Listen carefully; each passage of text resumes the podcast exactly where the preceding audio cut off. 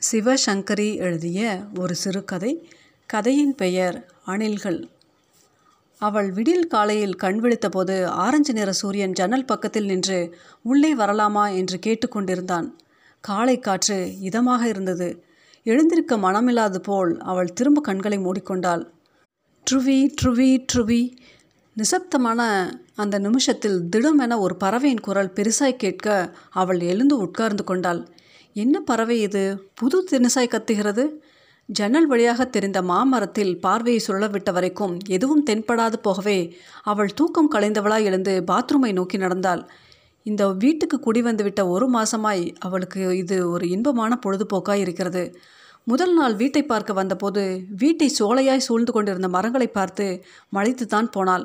வாசல் பக்கம் ஆஜானுபகமாய் இரண்டு வேப்ப மரங்கள் கூடவே இரத்த சிகப்பான மலர்களோடு ஒரு கொன்றை மரம் பக்கவாட்டில் குடையாய் கவிழ்ந்திருந்த மகிழ மரம் சற்று தள்ளி ராட்சச வளர்த்தியுடன் மாமரங்கள். வீட்டுக்கு பின்னால் தோப்பாய் வாழை தென்னை மரங்கள்.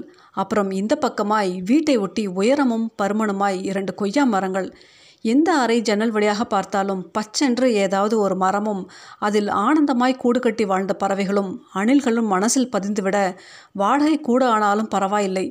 இந்த வீட்டையே முடித்து விடலாம் என்று கணவனிடம் கெஞ்சி தன் விருப்பத்தை அவள் நிறைவேற்றி கொண்டாள். கல்யாணமாகி வருஷம் ஒன்றே ஆவதாலும் இன்னும் குழந்தை குட்டி என்று எதுவும் பிறக்காததாலும் கணவனுக்கு சாப்பாடு போட்டு ஆஃபீஸுக்கு அனுப்பிவிட்டால் அவள் வாஸ்தவத்திலேயே தனிக்காட்டு ராணித்தான். இஷ்டத்துக்கு தூங்குவாள் இஷ்டத்துக்கு பெயிண்ட் பண்ணுவாள் இஷ்டத்துக்கு உடற்பயிற்சி செய்வாள் குறுக்கும் நெடுக்கும் ஓடுவாள் ஸ்கிப் பண்ணுவாள் உடம்பை திருகி திருகி எக்ஸசைஸ் செய்வாள். இஷ்டத்துக்கு பியூட்டி ட்ரீட்மெண்ட் எடுத்துக்கொள்கிறேன் பேர்வழி என்று பத்திரிகைகளில் வெளியாகும் குறிப்புகளை வைத்துக்கொண்டு தேனோடு கிளிசரினை குழப்பி முகத்தில் தடவுவாள். இல்லையென்றால் கடலை மாவை பாலில் குழைத்து மாஸ்க் போட்டுக்கொள்வாள். இப்படி மத்தியான நேரங்களில் கொட்டடா குடையடா என்று அவள் வீட்டில் அல்லாடும் போது அவளுக்கு பெருமளவுக்கு கம்பெனி கொடுப்பவை இந்த பறவைகள். முக்கியமாய் அணில்கள். அந்த தோட்டத்தில் ஒரு அணில் படையே இருந்த மாதிரித்தான் அவளுக்கு தோன்றியது. நாலு வேப்ப மரத்து வடியில் ஓடி விளையாடும் நாலு தென்னை மரங்களில் ஏறி மொச மொசவென்று பண்ணாடைகளை பிராண்டி வாய் கொள்ளாமல் நார் சேகரித்து கொண்டு ஓடும். நாலு பானையில் உள்ள பூக்களை கடித்து கீழே தூப்பும். இரண்டு வாசலில் அவள் போட்டிருக்கும் அரிசி மாவு கோலத்தை சுரண்டி தின்னும். ஒன்று வாளை தூக்கி கொண்டு கச் கச் என்று கத்தும். இன்னொன்று உங்களுக்கும் எனக்கும் சம்பந்தமே இல்லை என்கிற தினசில் வாட்டர் டேங்கிலிருந்து உபரி தண்ணீர் வழிந்துவிடும் இடத்தில் சில்லென்று பாசி படர்ந்திருக்கும் கல்மேல் அக்கடா என்று கையையும் காலையும் பரப்பி கொண்டு படுத்திருக்கும். அணில்களுக்கு இத்தனை துடிப்பும் விளையாட்டும் இருக்கும் என்று அவள் வாஸ்தவத்திலே நினைக்கவில்லை அதலால் முதல் சில நாட்கள் வியந்து நின்றாள். அப்புறம் ஆர்வத்தோடு ஒவ்வொரு நிமிஷமும் அணில்களை தேடி தேடி கண்காணித்து ரசிக்கத் தொடங்கினாள். குழந்தைகளில் விஷமக்கார பிள்ளை சாது பிள்ளை என்று இருப்பது போல அணில்களிலும் உண்டு என்பதை தெரிந்து கொண்டபோது அவள் ஆச்சரியப்பட்டு போனாள். காலையில் எழுந்தவுடன் சம்பிரதாயமாக வயிற்றுப்பாட்டை கவனித்து கொண்ட பெண் இந்த அணில்களுக்கு ஒரு அலாதி குஷி பிறந்து விடுவதாக அவளுக்கு தோன்றியது. வேப்ப மரத்தை முற்றுகையிட வேண்டியது ஆளுக்கு ஒரு கிளையில் உட்கார்ந்து கொள்ள வேண்டியது நொடிக்கு ஒரு பழத்தை சாப்பிட்டு தின்று கொட்டையை மட்டும் கீழே எறிய வேண்டியது இதே வேலை. காலை ஒன்பது மணிக்குள் வேப்ப மரத்தடியில் ஒரு கூடை கொட்டைகளை பொறுக்கலாம் நிச்சயமாக. கால்களால் பழத்தை அழுத்த பிடித்துக்கொண்டு கைகளால் பழத்தை உரித்து உறிஞ்சி நிமிஷமாய் பத்து பதினைந்து பழங்களை ஒரு அணில் சாப்பிடும் அழகும் சுறுசுறுப்பும் ஆளை அசரடிக்க ஆரம்பத்தில் அவள் தன் கணவனை அவசர அவசரமாய் இங்கே வாங்கலேன் என்று அழைத்ததுண்டு. பாதி ஷேவிங்கில் வந்து நிற்பவனிடம் இத்தினோடு இருந்துட்டு இது திங்கிற வேகத்தை பாருங்களேன் என்று வியந்தாள். இந்த ஸ்பீடில் தின்னா வயிறு அப்செட் ஆகாதோ? என்று சந்தேகம் கேட்டாள். வேப்பம்பழ சீசன் முடிஞ்சிடுதுன்னா எதை சாப்பிட்டு பசியை தீர்க்கும்? என்று கவலைப்பட்டாள். முதல் ஓரிரு சமயங்கள் மனைவியின் உற்சாகத்தை தணிக்க விரும்பாதவனாக அவள் கணவன் நின்று இவள் பேச்சை கேட்டான். இந்த அணில்கள் மேலத்தான் உனக்கு எத்தனை இன்ட்ரெஸ்ட் என்று வியந்தான். அப்புறம் அவளுடைய அணில் ஈடுபாடு ரொம்பவும் அதிகரித்தப்புறம் பேப்பர் படிச்சுட்டு இருக்கேன். உன் அணில் சமாசாரம் தானே? அங்கிருந்தே சொல்லு. எனக்கு கேட்குறது என்று சொல்ல ஆரம்பித்தான். இந்த அணில்கள் சிலவற்றை அவளால் குறிப்பாக அடையாளம் கண்டுபிடிக்க முடிந்ததால் அவைகளுக்கு இவள் பேர் வைக்க ஆரம்பித்தாள். முகத்தில் கருப்பு புள்ளியோடு இருப்பதற்கு பேர் பீமன். இது எப்போ பாரு எதையாவது தின்று கொண்டே இருக்கும். வாளில் மயிர் உதிர்ந்து காணப்படுவது ஹனுமன். சரியான குரங்கு. பொழுது போகாத நிமிஷங்களில் பாரிஜாத செடியின் பட்டையை உரித்து செடியை காயப்படுத்துவதிலும் நீளமாய் காய்த்து தொங்கும் புடலங்காயை வீம்புக்காக கடித்து துப்புவதிலும் தென்னம்பாலை மேல் தொம் தொம் என்று குதித்து பூக்களை கொட்ட செய்வதிலும் இது மன்னன். சோனி உடம்பு துருத்துரு முகமாய் இருப்பது சீதா. லேசில் இது வெளியில் வராது. அப்படி இப்படி பார்க்கும். ஓரடி எடுத்துவிட்டு தலையை குனிந்து கொள்ளும். தான் பெரிய கற்புக்கரிசி மாதிரியும் சட்டென்று எவர் எதிரிலும் வந்துவிடக்கூடாது என்பதிலும் சீதா அலாதி கவனம் செலுத்துகிற மாதிரி தோன்றும். அப்புறம் நாலைந்து அர்ஜுனன்கள் ஓடி விளையாட சளைக்காததுகள். இந்த மரத்திலிருந்து அந்த மரத்துக்கு கணக்காரியமாய் ஓடும். நிமிஷமாய் ஏறி இறங்கும். தாவும் பெரிய அத்லட்ஸ் என்று மனசில் நினைப்பு.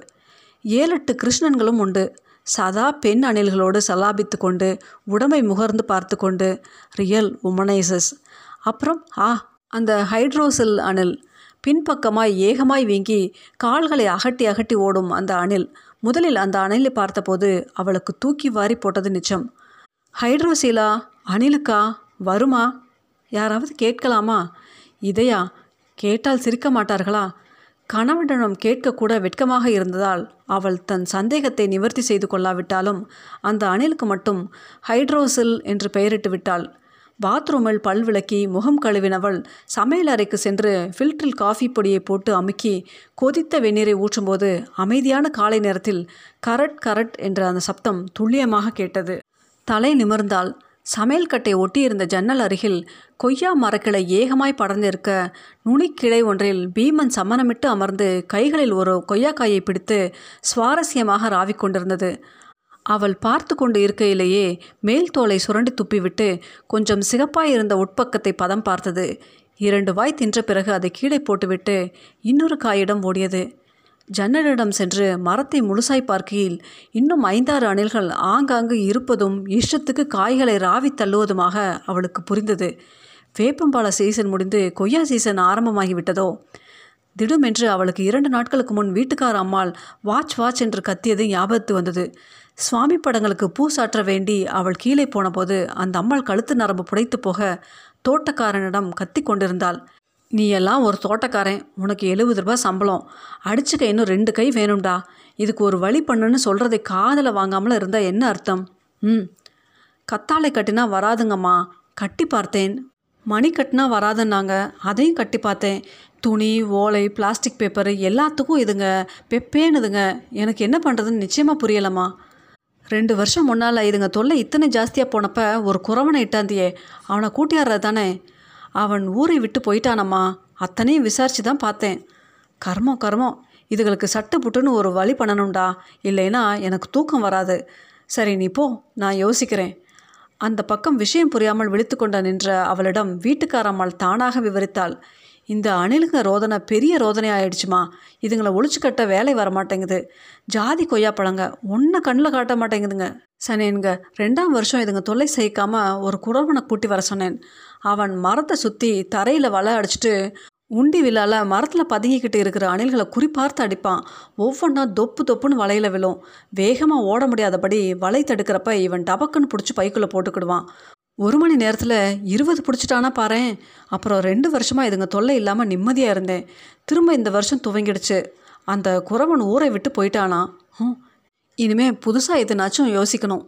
கேட்டுக்கொண்டு நின்றவளுக்கு திக்கென்று இருந்தது. வலை கட்டி உண்டி விழால் அடித்து பயந்து கீழே குதிப்பதை பிடித்து விடுவானா?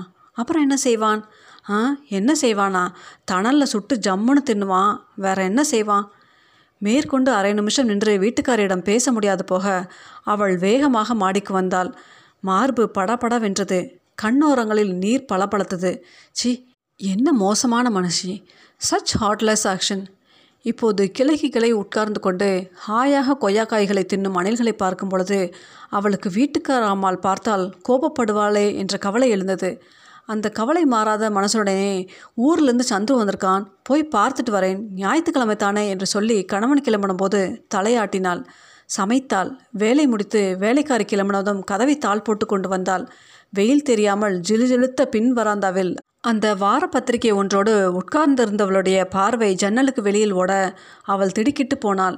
வராந்தாவை ஒட்டியுள்ள சுவர்க்கட்டை மேல் ஒரு அணில் தடுமாறி ஏற முயற்சித்து கையும் காலும் கோணல் கோணலாய் இழுக்க தொபுக்கொன்று தரையில் விழுந்தது.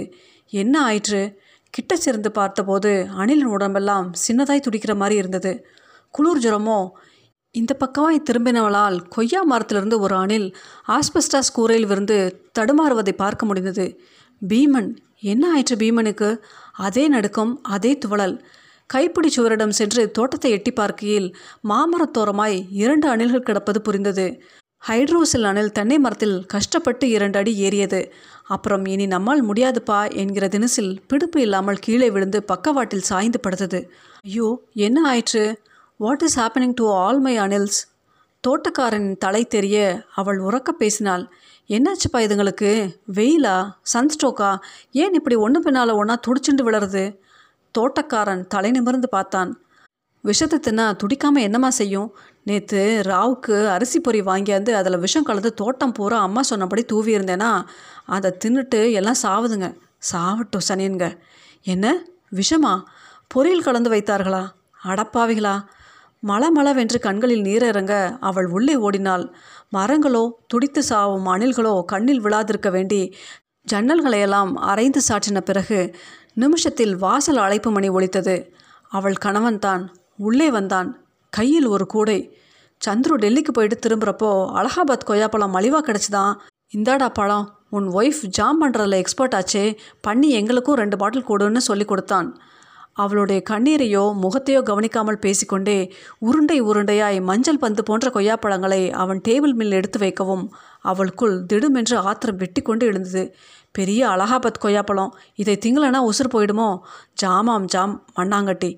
ஒவ்வொருத்தருக்கும் எட்டு முளத்துக்கு நாக்கு. ஆயிரம் டேஸ்ட். ஹார்ட்லெஸ் ஹியூமன் பீயிங்ஸ் தாங்க சாப்பிட்டு தாங்க நன்னா இருந்தால் போதும். மனுஷாளுக்கு அதுதானே முக்கியம். அவ்வளவு தானே சம்பந்தா சம்பந்தம் இல்லாமல் கத்தி கொய்யாப்பழங்களை மிகுந்த கோபத்துடன் தரையில் வீசி மேஜை மேல் கவிழ்ந்து உறக்க அவள் விசிக்க முற்படவும் அந்த கத்தலுக்கும் அந்த ஆத்திரத்துக்கும் காரணம் புரியாததால் அவள் கணவன் பேந்த பேந்த விழுக்கத் தொடங்கினான்.